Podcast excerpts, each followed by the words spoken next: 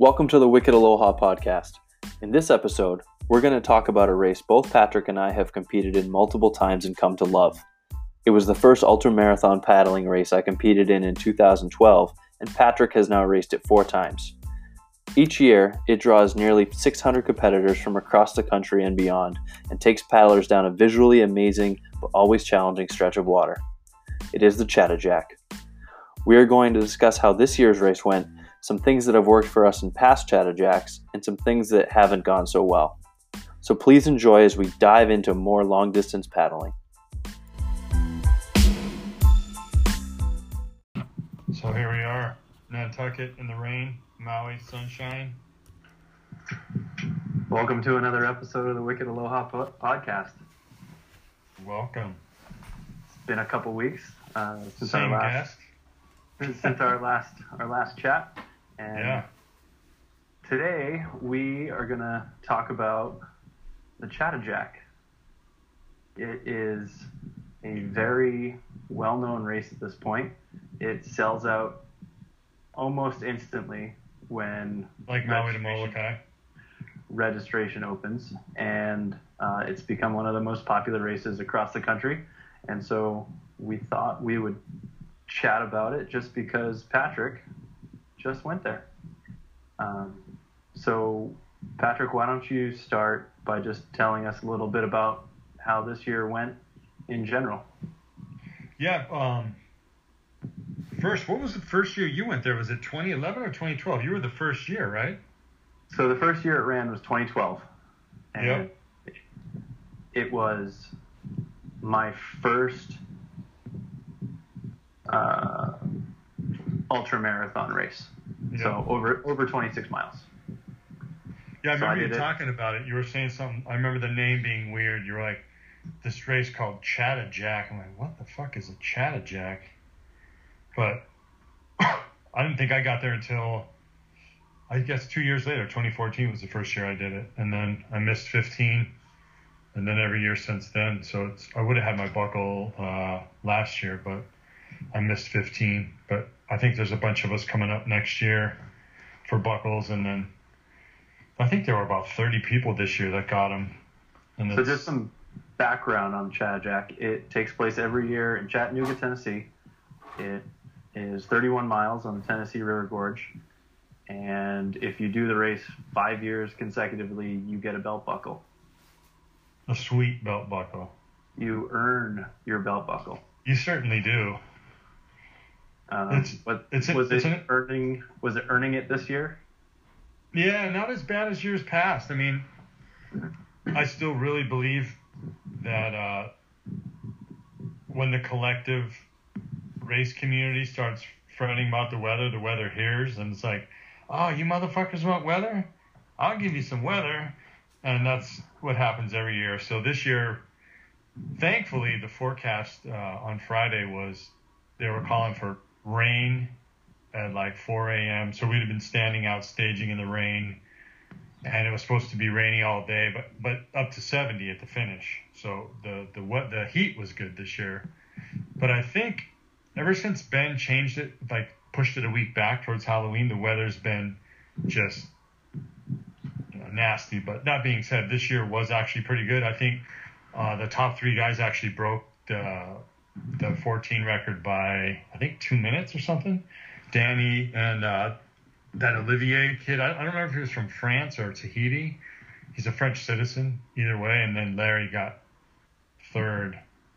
Um, but it was it was a fast year, I think, all in all. So my I, I didn't have such a great time. My time was like 5:30, which I guess isn't too bad, but it's not one of my better times. But it was the first time I did 14, and I think it's my uh, three years. The past three years I've done unlimited, but I like being in the 14 better. I, I just feel like more of my friends paddle that that group, and it's just a little more. I almost feel like it's a better way to get down the river, but uh, sometimes those big boards can get a little unruly if the weather gets bad. But anyway, Yes, this I agree. Yeah. So the years the was the years I did it, I did it in 2012, 2013, and then 2016. I think I came back and did it Yeah. with you and the rest of the crew. Yeah. And I, I so I did it twice on a stand-up paddleboard. First two years, uh, I did use an unlimited 18 foot board. Um, unlimited class being anything over 14 feet. And then the third year, I did it in an outrigger canoe OC1 that I borrowed from you. Yep.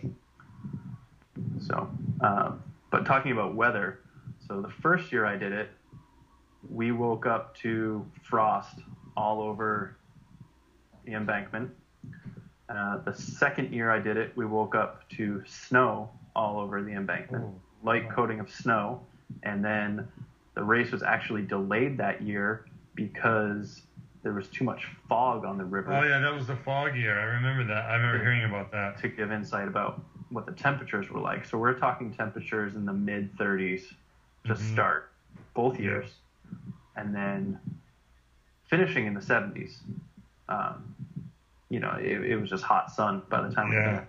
And then third year, it was fairly cold. I think that year, 2016, was that that might have been the first year that they started On the other side. on the other side of the river Mhm. which added a little little bit more of an obstacle in the morning, um, but still completely doable and Yeah. allowed for for more competitors.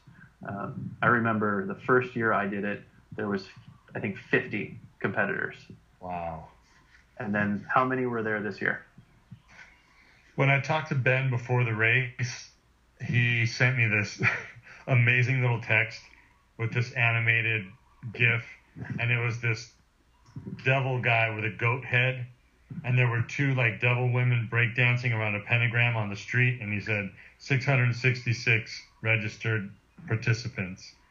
And I Wow, was, I was like, yes. But I, I looked at the at the finished um, list this year because I made a I made a trophy for the last place finisher, which I never made contact with. But I think this year 483 finished, and there were a bunch of DNFs. I'm not really sure what the start number was. I know there were 650 plus registered, but I know at least three guys from up here that bailed last minute, and I think one guy, I, I think you know who they are, but um, a couple of the guys never even told them they weren't coming, and I kind of sent out texts like, "Hey, if you're not going to go, at least let them know so someone can have the spot." But I think that happens a lot. I think people sign up, and there are different reasons. I think some people bail out because shit happens, and then some people just realize that they didn't train and they don't want to do it, and they they want to save face by not saying anything, and they just bail, and then that seat that spot goes unfilled, which kind of sucks. But I think there could be a way. I've been thinking about that and uh, bringing it up to Ben, but I'm just trying to think of a way that they can more accurately do the wait list thing of maybe sending out a verification email six days or seven days prior to the race and just saying, are you for sure coming or are you for sure not coming? And maybe give an incentive for bailing out of like, okay, you can have a hundred bucks back if you bail out now so we can fill your spot and just give an incentive instead of people just ghosting and having spots going unused, you know, which kind of sucks because there was like, I think there were 90 people or something, 88 people on the wait list when the last I checked. There was quite a few people still on there, and at least that many didn't race. I would I would assume. do you know how quickly the race sold out this year? I don't know for sure. I know it was less than a day. It was right at 24 hours, or even more ridiculous. I'm not. I don't know right off the top of my head, but it was quick. I know everybody up here was up at midnight, and you know the next morning there was a bunch of ball breaking going on about I got up at midnight to register, and Just complete anticipation. Of, it's almost like uh, Yeah. concert tickets going on sale for it is. you know when, is. when you were in high school and you had to go see the band. It's like this is the race that you have to go to. Yeah. I I didn't have that problem when I first went. Uh-huh.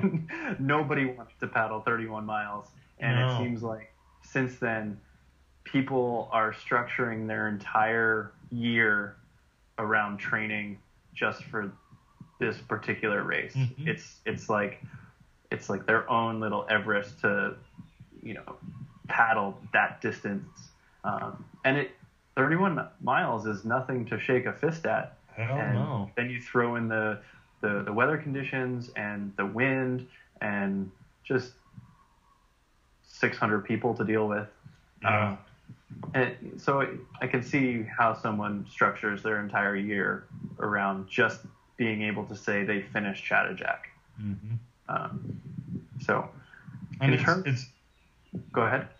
it's it's in the the realm of the Catalina and and the Molokai, you know, if it's it's the 32 mile number, and you know, for a lot of people, traveling to Hawaii or California with a gigantic board is and doing a crossing is pretty daunting, you know. So I think for a lot of people, this gives people access to that level of race, and it's one, it's pretty safe. You can you can pretty much tap anywhere you want. If you blew up and you you know tore your bicep off, there's aid boats and there's basically salvation 50 yards to your left to your right. You know you can just get on the bank.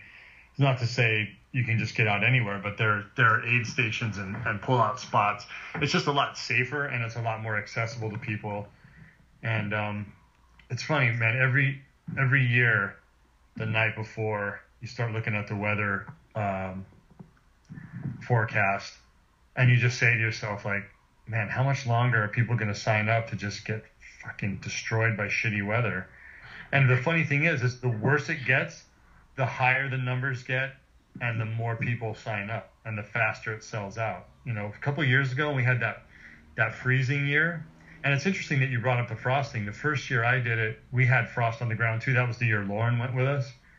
And Mhm. we I remember picking up the boards at Coolidge Park, and there were like the little imprints in the in the frost.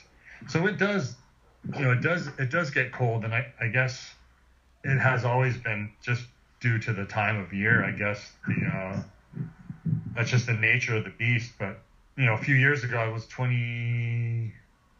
It must have been the year after you came into Outrigger. We had that really cold year when it was like 40 degrees and raining, and nobody prepared, including myself. I didn't take a rain jacket, and that was probably as close as I've come to shutting down, like right up there with Yukon of just like going fully hypothermic, like couldn't talk, and I ended I up remember you telling me about that. yeah, and I ended up bumming a jacket off of actually Jeremy Vane was on the media boat or he was on a stand up and uh, I just said, dude, I got to borrow your jacket, and he gave it to me, and I was able to finish, but it was uh, it was brutal. So you talked a little bit about logistics, and as far as logistics go, this it, it can be easy, but it can be more difficult. Um, Mhm. I kind of bailed this year just because of logistics. Traveling Yeah. to Hawaii, it's it's a huge commitment. Um, Totally. But there are people on the mainland that are traveling from California, from Florida. You're in New England, Yeah. uh, from Canada, and like all these big long distance races, they are they could be a logistical nightmare. Um, yes. I mean, you you really helped me out in 2016 by just getting me a boat. Um, hmm I know this year, um, my wife Diana and I we were playing with the idea of going out, and we were basic. I was reaching out to people I hadn't talked to in years to see if I could borrow a boat or something. If we could get a six man, anything, um, just so we could be there and paddle it and experience it. Yeah. And things weren't just line.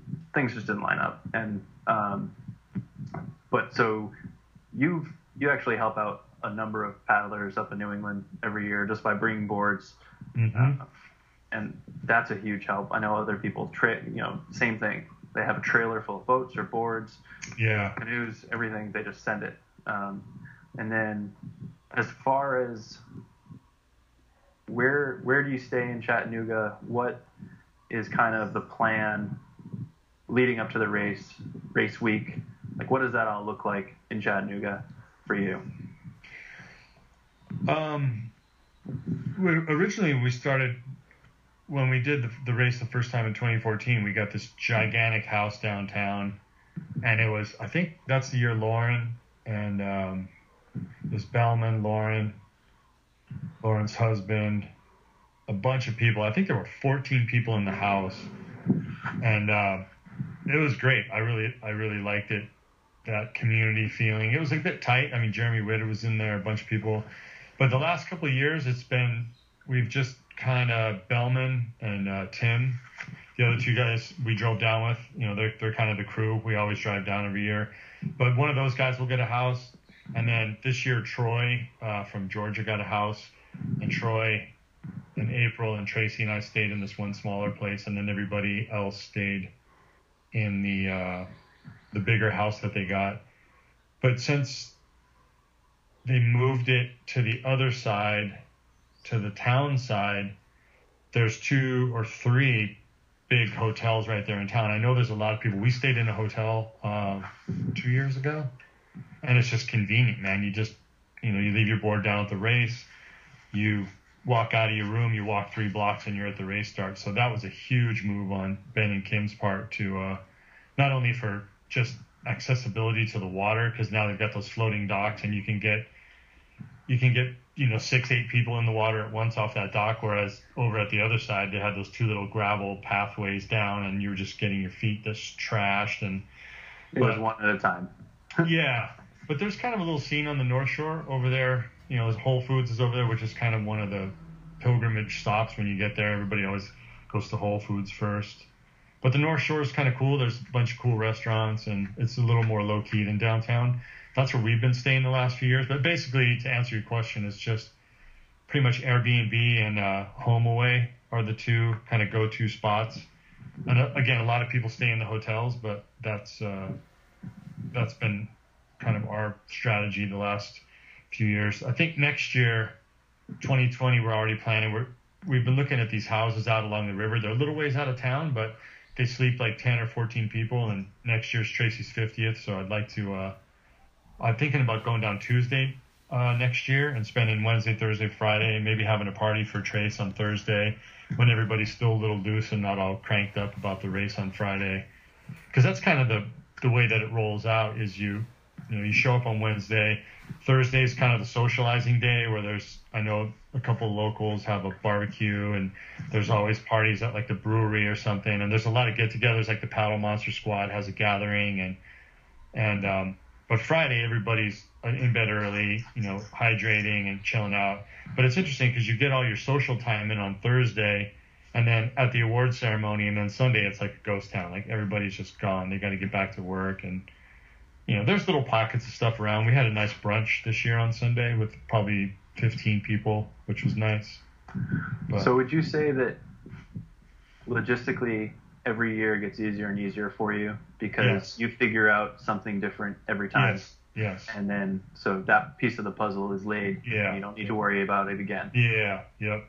I would uh, say of all the years, this year was hands down the most stress free and the easiest, even including the the finish line sponsorship with the cabin and all that. It was everything was just smooth sailing.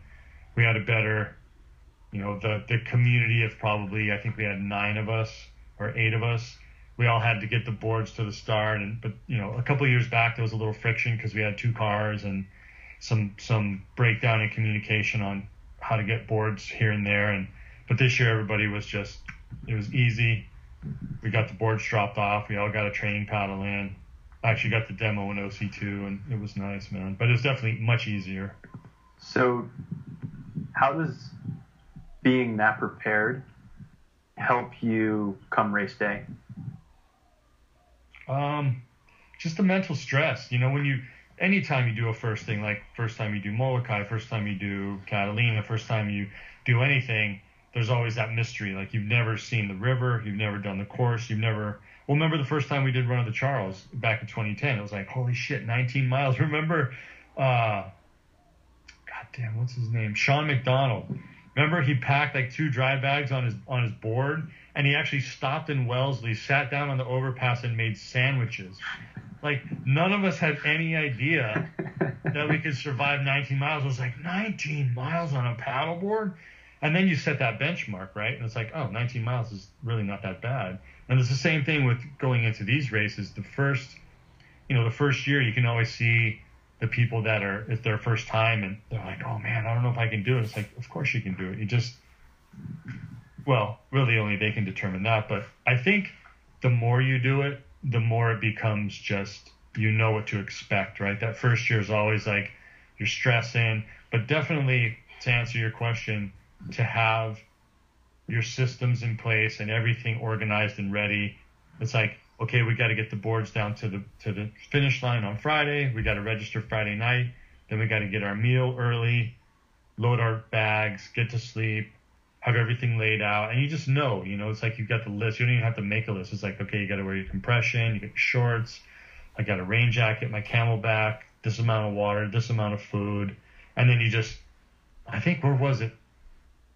I might have been two years ago. I actually left my CamelBak in the freaking house in the fridge, and I had to drive back across the river and get my CamelBak and get back to the start, and that was kind of a shit show. But those are the the way you learn, you know. So this being year, that was my one, wait, 13, no, 14, 16, 17, 18, 19. It was my sixth one. So it was, you, you know, it gets easier. And you look at guys like Jeremy and the guys that have done it every year. There's actually dudes that did it. There are people that will be coming up on their double buckle in two years, and and those. I mean, it's just it's becoming more like a gathering in that sense. It's more it's more like, and I, I was talking to somebody about this, and I always tell Ben and Kim when I talk to them, it's just like those guys have created something that's it's it's uh, so much more than a race. It's like a cultural event. It's almost like the Laconia biker rally or something, right? It's like everybody from the East Coast just drops at Chattanooga for this weekend. And I literally, there were people that I see once a year and I talk to them for five minutes and I feel like they're family. Like I've seen, I saw three or four people that weekend and I was just like, holy shit, it's great to see you, blah, blah, blah. And it's like, I gotta go. And you never see them again. And then you see them the next year and it's like, hey, you know, it's like, it's the only time I ever see like Steve Dulac. We sit at the dock and we eat fried chicken after the race and spray people with champagne. And then he takes Isabel and their daughter, and they go back to the hotel, and they're gone the next day. And that's the only time I see him. It's like we hang out for that one hour at the dock, and the guy's like a brother to me. You know, it's just it's amazing. Yeah, I think that's how Ben wanted it. Yeah. And I remember the first year, um, he gave a pretty, pretty lengthy little, little speech about how he wanted to grow the race, and Really? he didn't really know where the race was going, but he really, he really liked how it all went, and he liked the organic feel of it, and he wanted to try to keep it the same. And Yeah. I think, I think he's done a great job of that. Whereas Yeah. other races just kind of I don't know try to try to do too much too quickly Yeah. kind of half-ass it and Yep. then people stop going and other people show up that you don't want there and Yeah. um, That's But- you're right though. That's the thing about Ben, man. Is is he and it's Kim too. But those guys are like so mellow and kind-hearted and awesome, but yet they're both just fucking fierce. Like you would not, you don't. It's like Ben and their vision of the race is their vision of the race, and I think that's why it's grown like it has. Is because those guys are so just I wouldn't say obsessed, but they're just so clear on what they want it to be. It seems to me like from the outside. Like I was Yeah. talking to, to Ben, uh, I don't know, so after we started sponsoring, but we were talking after the race. This is probably like two or three years ago when Riviera was still in business. And apparently the guys at Riviera contacted him and they're like, what's it going to cost for us to be the blanket sponsor of this race? And Ben's like, it's not going to cost you anything because the position's not available. It's like, we don't want that kind of sponsorship. And the guy was just like, "What?" And it's like, "Yeah." It's like, "We don't need your money. We don't need your sponsorship, and we don't we don't need a blanket sponsor. It's not what we're about." And I just thought that was amazing, man, because I think so many people, race organizers, obviously there are enormous costs in running a race like this: insurance, venues, staff, tent rentals, logistics. I mean, you know, you got 600 people at 200 bucks a piece. You know, that's what 12 12,000 yeah that's just registration fees man but it's right but i mean if you think about what goes into it and i, I think it's it would be very easy to get kind of your vision blurred by the lure of a fat payout you know if you have some big sponsors coming at you and being like hey i'll give you 40 grand to blah blah blah but those guys have just kept it the soul patrol, man, and, and the, the sponsorship list grows every year. I mean, I'll, I'll do it until I can't do it anymore. And there's uh, there's probably I would say there's probably 10%, 15, 20% more sponsors this year on the on the little uh, like the shirts than there were last year. Like 425 came in, Boat came in, Barks like donating boards. I mean, it's just it's awesome, man. It's 120,000, not 12,000. Yeah, that's what I thought. Yeah, it's Four zeros, not three. Yeah, yeah. but but still, um, that's there's still a lot of costs involved in in races oh, yeah. that people probably don't realize. Yeah. Um, I remember the first year I did it. I think we had met Ben at Battle of the Paddle that year. Yeah, 2014. No, No. 20, 2012. I don't think I went that year. no, that was the first year. Oh, Battle of the Paddle. Yeah, in California. Yep. yeah, so yeah, y- you and I had gone out and stayed at the Werner House uh, for Battle of the Paddle. That's Yeah. that's a whole other story. yeah, that's uh, a lot. and that's where we first met Ben. And Yep. we're, we're talking about Ben Friberg. Um, I don't think we've mentioned. We just keep saying Ben.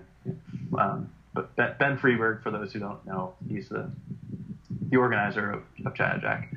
And and then so that that was in September, and that's I think that's when and how we heard about the Chattajack. And I got back to him like the next week, and I was like, "Hey, I'm going to come to your race."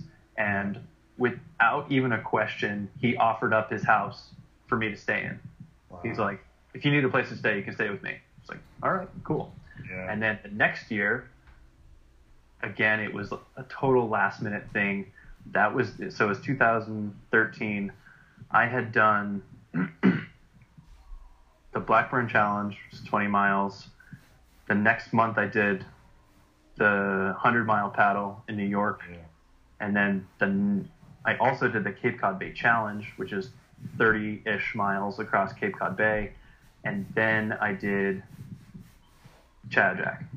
So that was four super long distance races, or Mhm. what were um, at the time everyone thought I was crazy because I did that many long distance races in the span of two and a half months or something. But again, Chattajack was like a last minute thing. I didn't know if I was going to be able to pull it off, and I called him a couple weeks ahead of time or a week ahead of time, and I was like, "Hey, I think I can make Chattajack happen this year."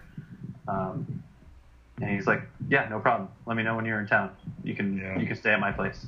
Yeah. And it was just it just made made logistics really easy. Mm-hmm. um, it, it kind of sucked that it was last minute decisions, but um, it just kind of highlights the kind of person Ben is, uh, just willing to help at yeah. drop of a dime. Yeah. Uh, so uh, made it made it really easy. Um, I remember you driving down there. I think you had that black truck, and I remember, Yeah, so- I remember you packing that board on there and heading down there. 2013, that fall, uh, I actually moved down to Key West.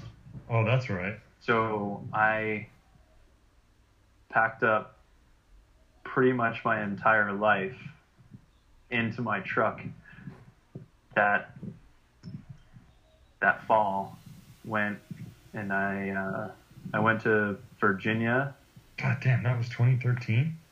Yeah, I went to Virginia, years stayed with ago. my friends Bill and Ann, and then from there I drove to Chattanooga, raced in Chattanooga, and then I drove down. I stopped in Tampa, and then I drove to Key West, and I lived there for however long I was there for until I came out to, to Maui Oh, to do Molokai. So, um, nice. But yeah, one thing that you talked about um, was that there's a Whole Foods in Chattanooga, and I think every year I've gone there, that's been just central. That's the first place you go. You just pull into town. It's like I'm hungry. Let's go to Whole Foods. Yeah, And you always see paddlers there. It's like, and then there's that little Rock Creek outfitter next door, and you always end up going in there for the goose and the. yep. I bought actually bought a bottle this year that I was going to put my gels in, and I ended up just sticking them in a waste waste pack, uh, CamelBak. But yeah, Whole Foods. I think I ate there. We probably went there like five, six times this trip. I, I'm I'm very picky about what I eat Yeah. um, leading up to a race, specifically race week. And so, I- in terms of like planning everything, I have pretty much everything that I want to eat on certain days already planned out leading right up to the race. And when you're traveling someplace, that can get thrown way out of whack. Yeah. Do you Just- guys have a Whole like Foods on Maui? There's one do. in Kahului, right? There is. Yep. Um, so if there's a grocery store nearby, I can I can usually figure it out. Yeah. Uh, in the past few years, doing the six man Molokai race, Molokai to Oahu race, um, I've been able to figure out what I can buy at the, the local supermarket there Mhm. and and get by because um, usually for race week I'm on a pretty vegetarian diet. I might eat some fish, but um, seems like everybody everybody on my team wants like chicken and pasta and Mhm. and that's what they want to live off of and those are the complete opposite sides of the spectrum where I operate. Yeah. So, um, I think one year, one year I actually bought a jar of peanut butter and a sleeve of rice cakes, and that was my dinner. beforehand. And everyone thought I was insane, but I was fine throughout throughout the race because I had I had uh, leading up to it fueled accordingly to what I needed, and the night before the race, I I knew that for me wasn't as important as yeah. two nights, three nights before. Mhm. So, um, so On that on that topic of plant based stuff, have you seen this movie called Game Changer? I have. I just I, just watched. Actually, uh, when I was out surfing this morning, I actually heard one guy mocking it. Really? Quite harshly with with someone else, um, saying that he he made a point of clouding up his blood today so he could he could perform better and made sure he had some T-bone steaks and eggs for for breakfast. um, and I don't know how I feel about propaganda movies like like that one, and there's some other ones. Uh, but I do choose to go with a more plant-based diet Yeah. when I'm full on training mode. Yeah. I've found Yeah. I've found that it I just feel less groggy. hmm I am very strict about my diet and what I'm consuming um, during my training. Yeah. It, it's I've I've tried a lot of different things. I've I've gone vegan. I've been gluten free. I've gone no dairy. I've I've eaten meat. I've you know just eaten fish. Uh, I've you go down the entire list. I've Mhm. probably tried that diet, and Yeah. for me, I know what works best is tons of greens Yeah. tons of greens, brown rice, quinoa, chia seeds, um, sweet potatoes, beets. So I, I know the, all the foods that I need to make me perform my best. hmm So um, That would be the, that was my big takeaway from it. I mean, all the you know anybody making a movie can edit it any way they want, but my takeaway from it was just the athletic benefits of just not eating meat before a race. I mean, I think before this year's Chattajack, I ate two hard-boiled eggs before I got on the river, thinking like, you know, whatever, slow burn something. But I, I, you know, I'm not too versed in nutrition, but uh, I definitely felt like I was needing fuel about mile 15. Thankfully, I brought sick. We can talk about food and nutrition later, but I definitely had like five pieces of solid food on myself that I just started. I started snacking at like mile 12. I was already into the solid foods, and usually I can get to about 20, 25 before I have to get a real food stuff in me, you know. But so one thing that happened to me this year during the Molokai to Oahu six-man race um, was I had never had a can of Coke mid-race, oh, and aren't you supposed to do it like right off China Wall? that's exactly where I needed it. So we we got right outside of, of Koko Head, and I I was I was breaking down, and I I was kind of overheating, and I was I don't know if I had just inhaled a bunch of salt water after I jumped out of the boat, but when I got back on the support boat, I just I needed something, and I needed it not to be salty, and all the all the electrolyte stuff that I had was just like I didn't I didn't my body was like don't I don't want any more of that Yeah. and open up the cooler and there was just this red can of glory Yeah. just staring back at me and I popped that and and just shared it with with my teammates who had just come off the shift with me and that saved me it it got me through the rest of the race Yeah. and it was it was cold. It didn't taste salty. It had sugar, it had caffeine. I had never had Coke before, and I don't like to try new stuff during Yeah. a race. Broke that rule, and I'm I'm really happy I did. And um, yeah, there were, there was some Cokes left over from the race, and somehow they came home with me, and they were in my fridge, and Wow. and I kept drinking Coke for the next week. But I'm I'm not drinking Coke anymore. I'm off the Coke. Yeah, there's a time and a place for it. It's funny Yeah. that the the first year I did Molokai, that was one of the common tips that came across. Right, everybody was like, "What do you do? This, that, that." But there was the one thing, and there was like three people told me, "Drink a Coke when you're two miles off China Wall." And I was like, "All right," and, Almost and I right did. about there.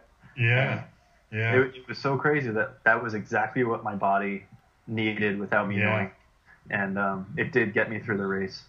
I've also heard that Snickers yeah. get people through races. I did not It eat. just must be that sugar hit, and it's I it's something. know. I think at Yeah. that point, like you've just ingested so much sodium. um, yeah, electrolytes and drinking salt water that you just need something else to to Yeah. um, to taste, if nothing else. So Yeah, it's an interesting thing when, when you start to fatigue. It's a, the, the cravings that come up. Like a lot of times after you chew on, you know, those those Clif gel, those Clif Bloks, which are absolutely amazing because you can swallow them whole. But there's times when you're just like, damn, I want a piece of beef jerky, man, or something like not friggin' squeezed out rice syrup and, and protein, you know? It's just, Yep, there was one guy on our boat who was just hand feeding himself poi. really? I've heard that too. Poi's a big one. um, so that I mean, that, it was kind of interesting to watch. Ah, ah, ah, but um, yeah. That's funny. Um, what else Yeah, asked- Chattajack? The well, the nutrition, I would say, it's interesting.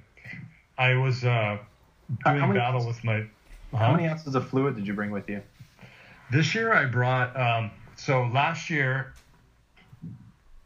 the the problem in years past is uh, using the cam- the standard CamelBaks. What I always get is I always get a bleeding chafe right on my pectoral tendon that meets my deltoid, like right in the right at the front of your, you know, the outer limit of your of your pectoral muscle where it meets the shoulder. Like that always, both sides just rub through to bleeding at the end of the race. So I was like, I'm gonna try one of those vest packs, and I actually had them uh, FedEx to Ben and Kim's house, and I picked them up the day before the race, never having tried it, and you know the whole nothing new on race day thing. But um, the functionality of it is having the the difference is is it it has a pouch in the front, so the pouch in the front lashes over to the pouch in the back, and then you have two straps that go around your chest side to side from your back pouch to your front pouch, so you don't get anything over that that chest area there. Everything is low around your ribs or right around your neck area. But the problem with the vest packs is, and if vest pack you're listening to this, uh, the elastic straps suck. Like I literally every five minutes you have to reach down because the thing backs itself off. So they have the cam buckles like the uh, CamelBaks, you know, where you just pull and it, the tension locks it in, but it's all elastic. Like their waist strap and their chest straps are all elastic. And the problem is too is that the cam buckles are over your shoulder in the back. So in order to try to reach the tabs to recinch those things, it's like you feel like Houdini. You're like reaching around. And if you're in a draft train and your shit starts coming loose, it's a pain in the ass to, to try to find the strap. You know, the only time you can do it is when you you get off your, your shift and you're drifting back to the back. You've got to try to fish out a snack and then get your bag all tight. So this year I duct taped the shoulder straps of it, which was good, but I didn't duct tape the rib straps, and I battled with the things the whole time. It was uh, so anyway, back to your question. Um, when I got back, I contacted a bunch of guys that I were was were in my group, and you know, like Daryl Horton, and I wasn't with those guys, but the guys that finished ahead of me, and a lot of guys around my time. I asked them what they used for nutrition and how much liquid they took, and it seems like across the boards, three liters is the number. So I, I didn't. A hundred ounce bag. Yes. So I didn't have I had a 1.8 liter backpack on, and then I had a 50 liter waist pack that was half full, but I squirted six Clif gels into it. Because another thing that I found that's easier than pulling gels out, ripping the tab off, and trying to squeeze it like toothpaste into your mouth, and then dealing with the packaging. And this is something that Burr Burr Tupper did and showed me is that he took five or six of them, and I did this a few years ago, is put them into a bike bottle top it off with water, shake it up. Then it's just a matter of one blast into your mouth and you got a gel, you swallow it and you're gone. It's like a fraction of the time. So this year, I put six gels in my waist CamelBak, filled it about halfway with water because I didn't want to dilute it too much. So I probably had 25 ounces in there, and then uh, I don't know how many ounces 1.8 liters are, but I'm guessing it's close to 70. So I had probably not quite a hundred, and I, I ran out. I mean, I was, I I didn't run out until I was probably a mile off Hales Bar, but I did stop. I've never stopped at aid stations before. I was drafting with this guy Jeremy Dees. Our first draft train got blown up by this wind gust, so he and I kind of fractured off and started working together. And uh, I think it was around mile 19 or 20. It was that one on the on the right side where there's the dock and there was a bunch of people clanking cowbells, and I came in and just asked for water, and this woman went to her car and got me a bottle of water. And then about a mile later, we came upon another aid station, and all they had were gallon jugs, and they were like, "We'll fill your bag up," and I said, "We don't have time," and they just handed us the bottles, and we took giant slugs off of them. And then, as we got around to uh, the dam, I tapped my gels, and then uh, I finished my water probably a mile out, and my bags were pretty much empty. I had a little bit left in my backpack, but again, the vest pack has this really unique um, bite valve. It's not like the CamelBak. There's like a center hard thing in it, and I couldn't get my flow right this year. There was something jammed in there. I don't think I shook my powder enough when I loaded it, and I was back blowing on it and trying to clear the line, but I could never really get a good flow. It was like a which is probably a good thing. It was like kind of a trickle the whole way. So I did. I probably had 12 ounces left in there when I got to the finish line, but um, the general consensus that I got from a lot of the faster guys is that three liters was the number. So in years past, I for that race, I've taken two bladders. One was a hundred ounce bladder. The other can't remember if it was 50 or 100 but yeah. one was filled with just water, mm-hmm. and the other was filled with uh, whatever mix I was hooked on at that time. Yeah. Uh, and water, and then yep. in addition to that, I had a shaker cup with another secret formula um, as like an oh shit bag. Yeah. Like everything's going wrong this is my last ditch effort to try to save myself from utter meltdown.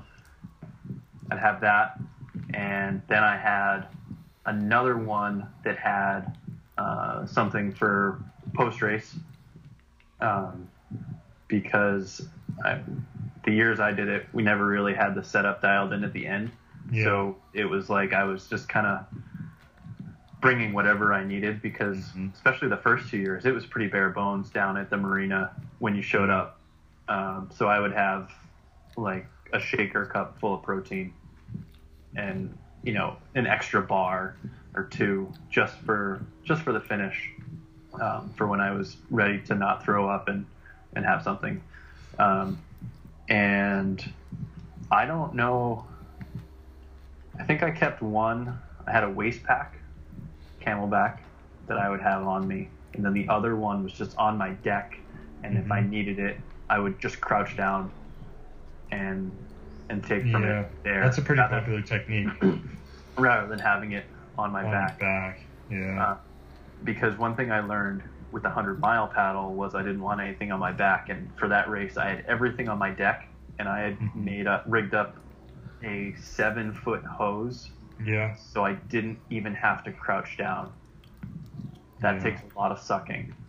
But it was pretty effective because one, I didn't have to crouch down. Two, I didn't have to have anything on my person Mm-hmm. and I've I've really gotten to the point where I just don't want to paddle with anything on my body anymore No.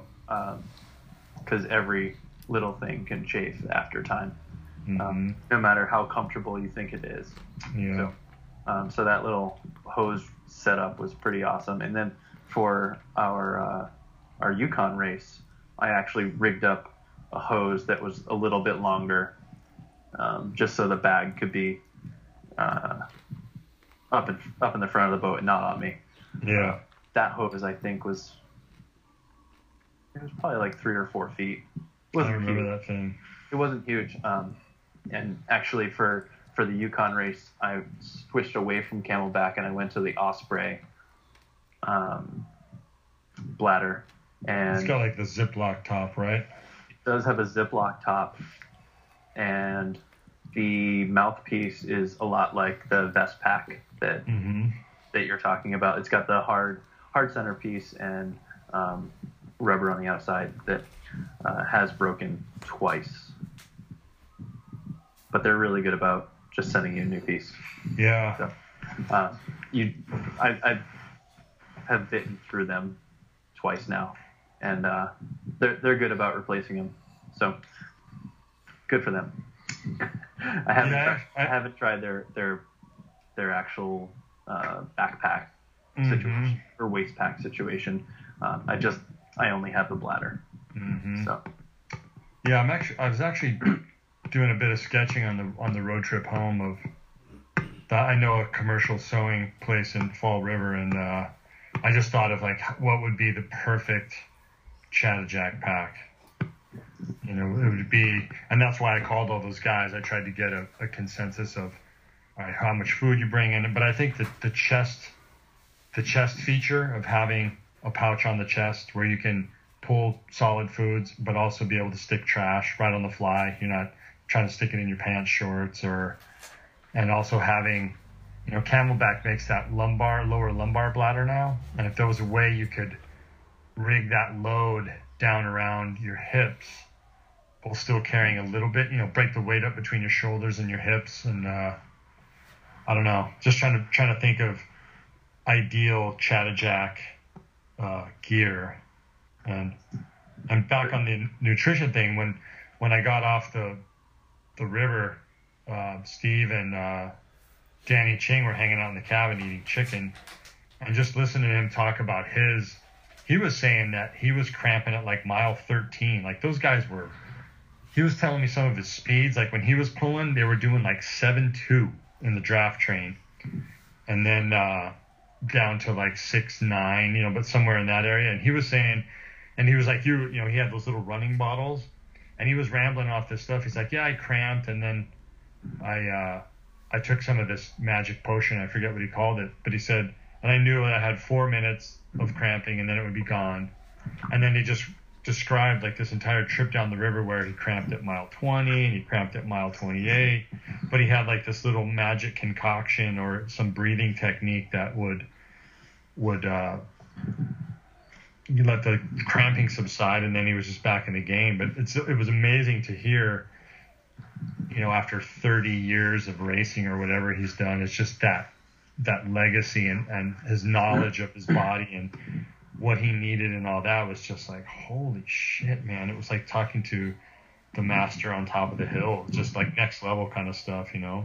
And I don't remember what I, I saw his pack and he had one of those kind of Molokai CamelBak packs. It has the the two shoulder straps that come together in the chest with the pockets on them, which is similar to the best pack. But I'm guessing it was probably a hundred ounce bag as well. Yeah, it's, it's interesting how if your training is on point, you know exactly what your body needs. Mhm. Uh, I remember for the 100 mile race, one of my uh, training paddles was a 40 mile paddle with, I didn't really have a destination. It just turned out to be 40 miles. And I wanted to see where my body was breaking down and how far it could go on just water. And so I I set up something with my sister and I was like, "Hey, I'm going paddling. Can I pick you can I call you in for a pickup sometime later today?"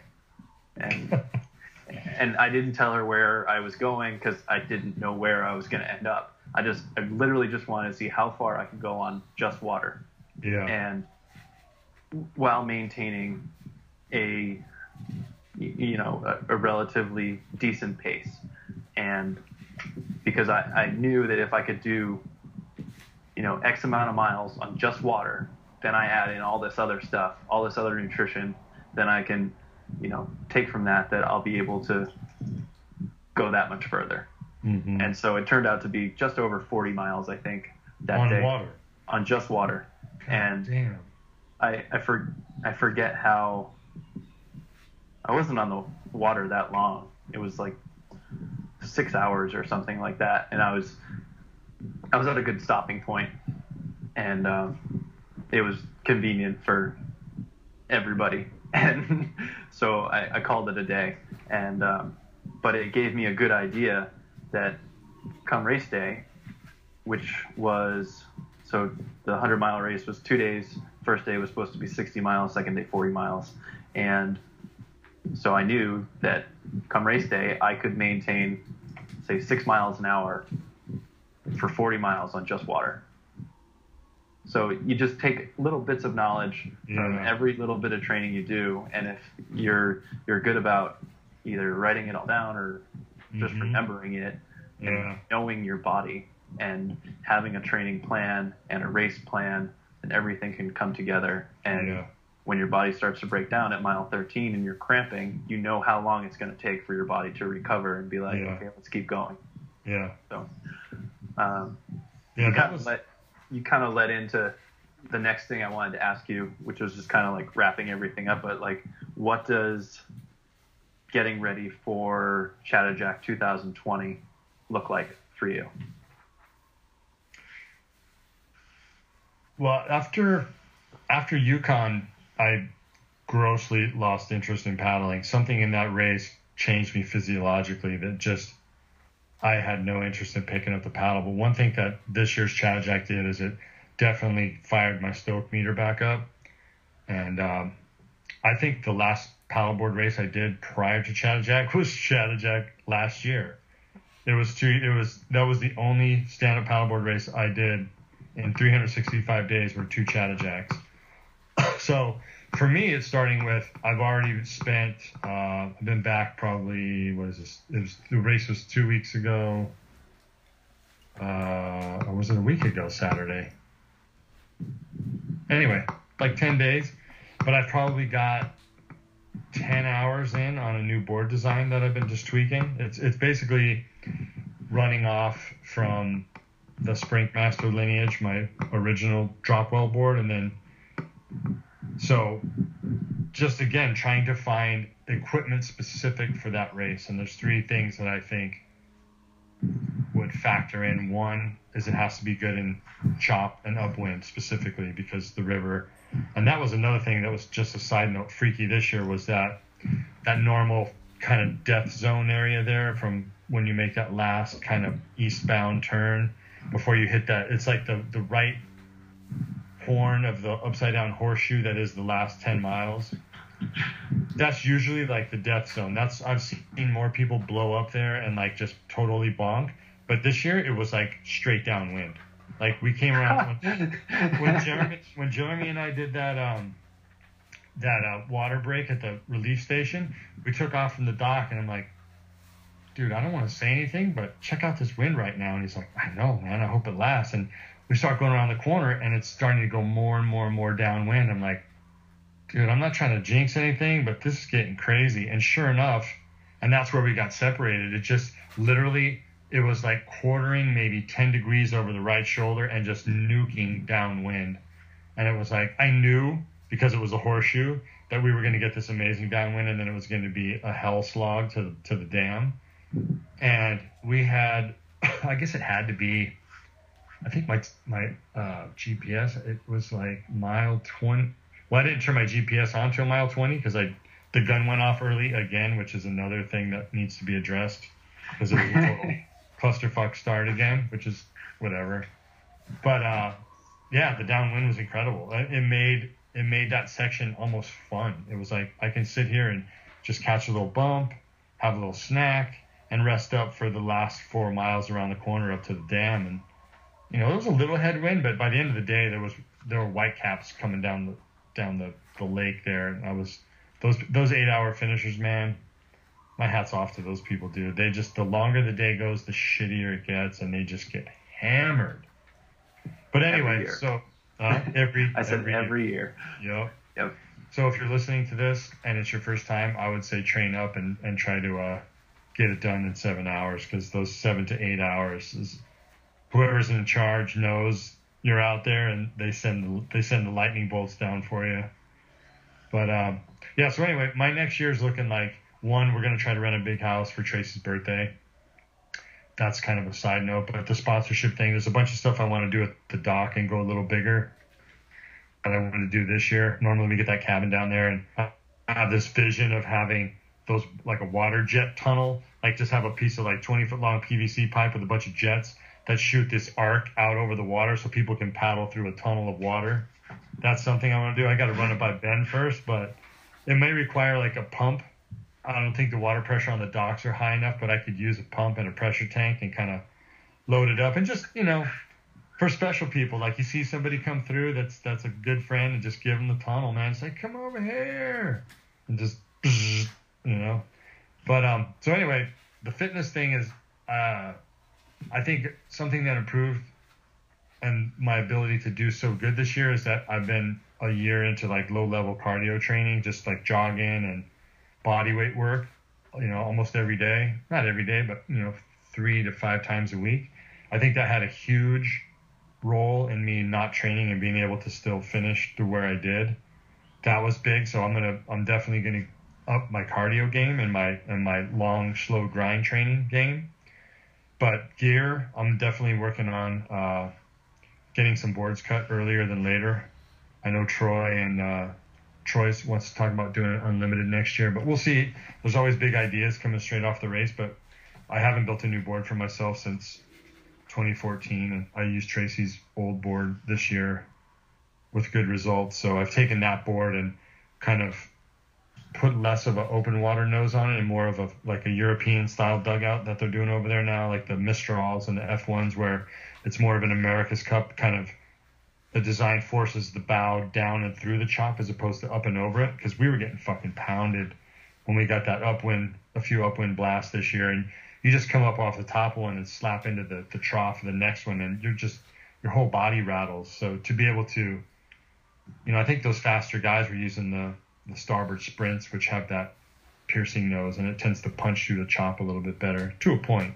You know, if it's breaking two feet over the bow, you're it's going to suck no matter what. But you know, up to up to knee high, it's definitely a design advantage. So I'm just I would like to get into training a little earlier this year and kind of sort out what width would be manageable out there under fatigue and under adverse situations, as opposed to just being like, you know, two years ago I took a 22 inch board and unlimited out there, and my fucking thighs were just smoked by like, because it was the first time I paddled it. I'm like, oh, it'll be fine. I'm just gonna go, which has been my mo like three years running. It's like shape a board the day before the race, drive down, and then race it.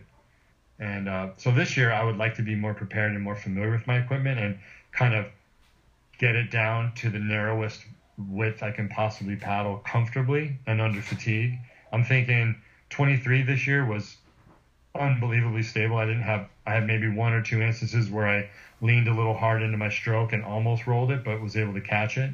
But I'm thinking with a higher higher sidewalls and certain design tweaks, we could probably get. I mean, there's a lot of 21s out there now. I, I looked online last night, and there's a European company making a 19 now, and that's just like it's next level, man. But the Olympics are coming, and and I think with the youth coming up, I think an 18, 16 to 18 inch board when we get into the Olympics and sprinting, flat water, you're gonna see some crazy ass widths. Like a 19 is as wide as a prone. Like a stock Bark prone is 19 wide, and there's a, a board now that's 19. So I'd like to try to get 21, 22 if I can. I think Larry Cain was on a 21.5 this year and a couple other guys, but it's just standard pro race width now is 21.5. If you're racing anything wider, and there is in design sense, there is a substantial amount of speed gain the narrower you go. Like the difference between a 23 and a 24 is pretty noticeable, and a 23 and a 25 is like night and day. It's like you're paddling a barge. So I imagine a 21 to a 23 is the same deal. You're just like, holy shit, what was I doing all that time? So you're not gonna you're not gonna paddle a canoe this year? Oh, maybe if you come. but if if uh, yeah, like I said, it just got my stoke fired back up to be able to to be out there and draft and and and hang around and, and have that element of community and the and the strategy of kind of trying to stay in a draft pack and but you know it is early. A lot of things there's a whole winter and summer and fall ahead before the race. But i would like that being said i would like to get some gear built in the early part of the year and uh, get out there and start training and then if a six man presents itself um, and you guys come out then possibly we could jump into six man and hammer it. There's only three boats this year i think. Three three unlimiteds? Well they're not the easiest to get around and there are No, only, there are only so many on the on the east Yeah, coast. and when you're when you're talking about those Malolos, they're twenty two thousand bucks, and to just have somebody be like, "Yeah, we'll lend it to you," it's like, who's going to lend you? And drive to Chattanooga a twenty two thousand dollar piece of equipment and let a bunch of yahoos bang the paddles against the hull, you know? So, but we'll see, and that and and just kind of trying to stay motivated on the training and and uh, I think my nutrition, whatever, it's I might try a little bit less meat this year and uh, just try to lighten up a little bit. And um, I don't know, just focus on having a faster time. I'm not getting any younger, but I would like to. I don't know. I think my best time is under five hours. It might have been right at five hours, but it would be nice to kind of get down into the 445s one time before it's all over with. So right on. Just- goals. Yeah, and just a big party. big house, big party for Trace this year. We've already got somebody that's baking a cake, and we'll uh, let everybody cut loose Wednesday or Thursday night so they can be upstanding citizens on Friday and show up race day ready to go. Awesome. And you got to come out, man. Uh, we can talk about it more this winter when I'm out there, but um, we'll figure out a plan. All right. We'll work on it. We'll work Yeah. on it. Always something to, uh, to look forward Always. to and work for. But um, it's been awesome to hear about about that race. Yeah, I get bummed every year when it's happening and I can't be there. I feel the just same because, way. Just because I have I have been been been to it and experienced it and know exactly what you're talking about with that community feeling. Um, but it's always it's always great to hear what the race was like uh, and Mhm. how you approached it and everything. And hopefully, someone out there can take something from this because they're going to be trying to do their first Chattajack in 2020. But of course, the first big step is actually getting registered for the race. Yeah, Do you know when registration happens for that? May 1st. May 1st. Yeah, the race, I booked my cabin on the dock for following the consistency of the last few years. I booked it for the 31st, which was Halloween.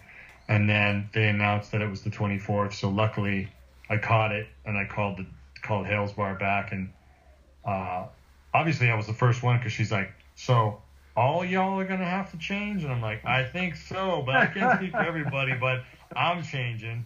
So just give me cabin 14, and uh, so anybody listening, yeah, you want to be up at uh, midnight Eastern Standard Time on May 1st and get your name in there if you really want to race, and then you've got months to figure out. But don't be intimidated by it. It's just a long day on the water, but it's the community and the uh, you know, a few a few of our mutual friends bagged out this year. Some who have done, some who haven't, and you know, somebody I want to get down here is Mike. I got to get Mike Brown down here. I know he's not really racing much these days, but as far as like the guy on the dock, dude, Brownie would be that guy. He is like the champagne spraying, air horn blasting, 16 different mask wearing, like that guy is the life of the party, and we need to get more people like him down there. But I would say again in closing, if you haven't done it and you're thinking about it, don't think, just go. It's it's a unique race that there's not a lot of pros. There's some pros that go, but it's it's a very different vibe from the stuff you see on Instagram and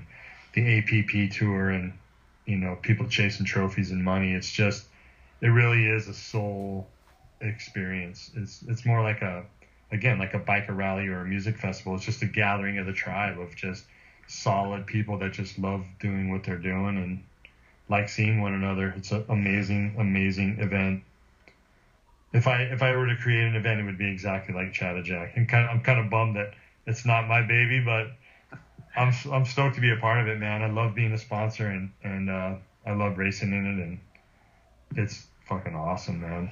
And why don't you just give yourself a plug, since uh, since you're a sponsor? What what's what's your company? What do you do? Uh, the, sponsorship. Well, the the entity that we sponsor under is the Hobo Squad, which originally is just, as you know, Lauren started the whole thing with her boots in the winter, but it's just it's just a group it's basically just an attitude more than anything. Hobo Squad is, I mean, there's a website, hobosquad.com, that has a bunch of hats and t-shirts and stuff, but anything that sells more or less is in an effort to sponsor things like Chattajack and help create events. It's basically all the, the only thing the Hobo Squad is about is just getting people together to enjoy one another's company and do awesome shit. That's all. And most of the money comes out of my pocket to sponsor it. There's really not a Hobo Squad cash pool or membership dues or anything. So I'm pretty much, you know, most years paying out of my pocket to sponsor the race. But there are, you know, our, group of people up here, everybody chips in. Everybody chips in for the cabin and the expenses. So it really is a big, it's a team effort. But we're not a company like, you know, Bote or any of the other sponsors that sponsor where, you know, we don't have a vendor tent. That's been on my agenda for since I started sponsoring five years ago. That's like, let's have a tent this year, and it's just like, oh damn, it's October, we don't have a tent. But um, last last thing, do you still do the finish line sprint? Is that oh, still yeah. a Hobo Squad thing? Oh yeah, it's so, a Hobo so, Squad finish line sprint. Yeah, what's that all about?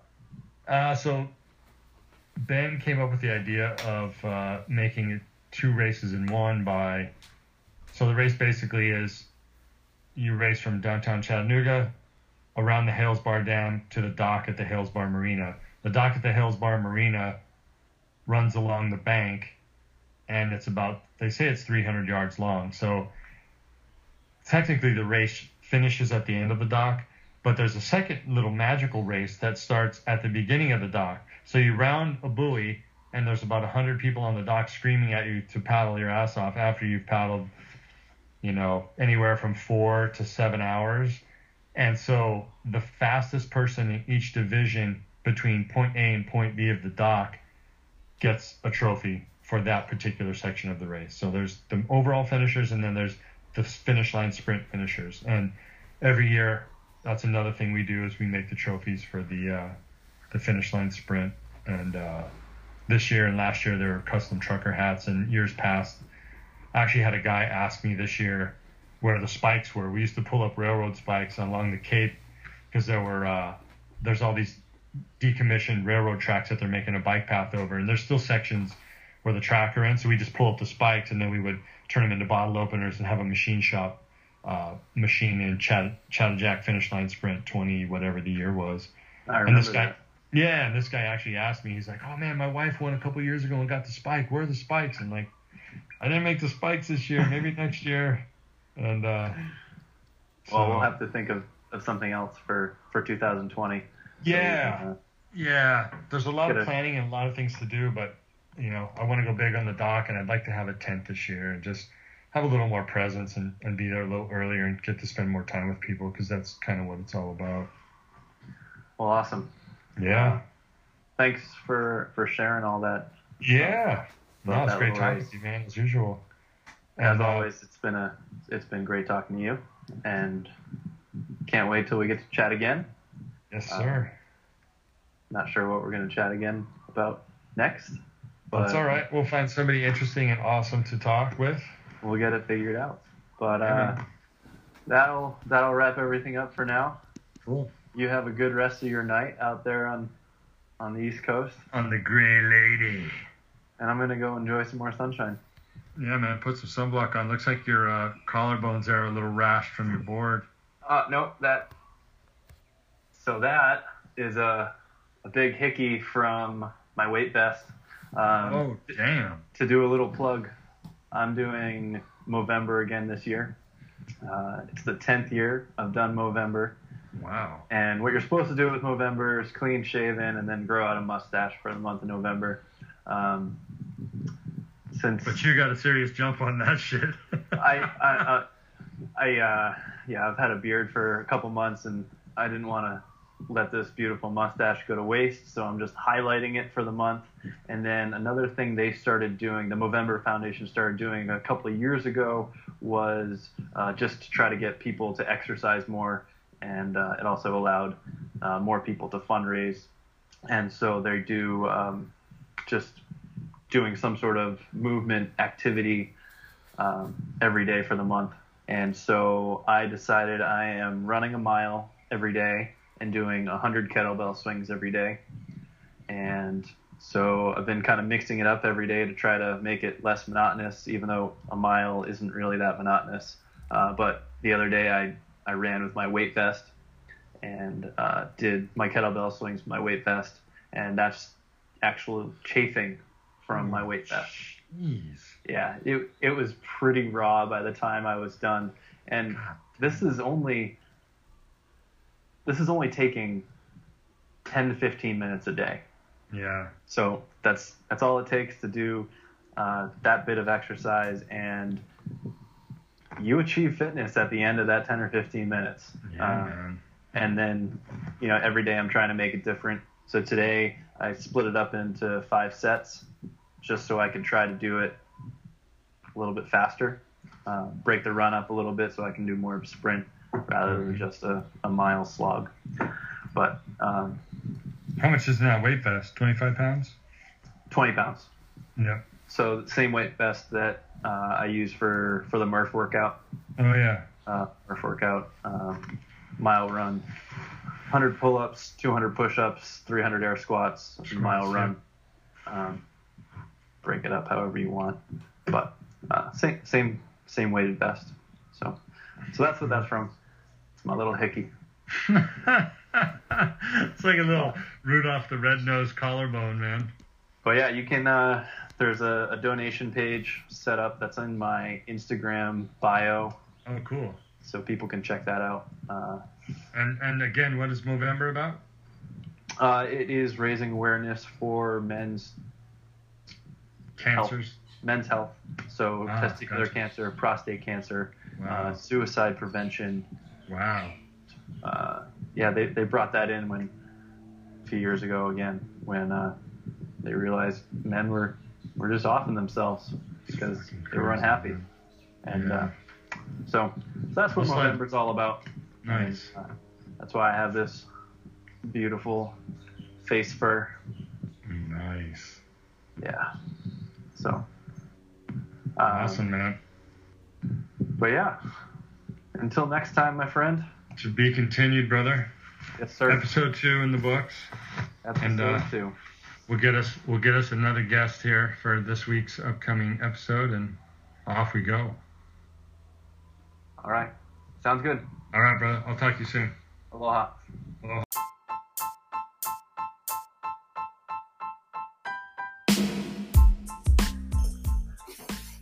Guys, thank you so much for joining us. Please give us a share if you enjoyed our podcast and tune in next time as we dive into more paddling and a little bit of life. Keep moving forward. Much aloha, everyone.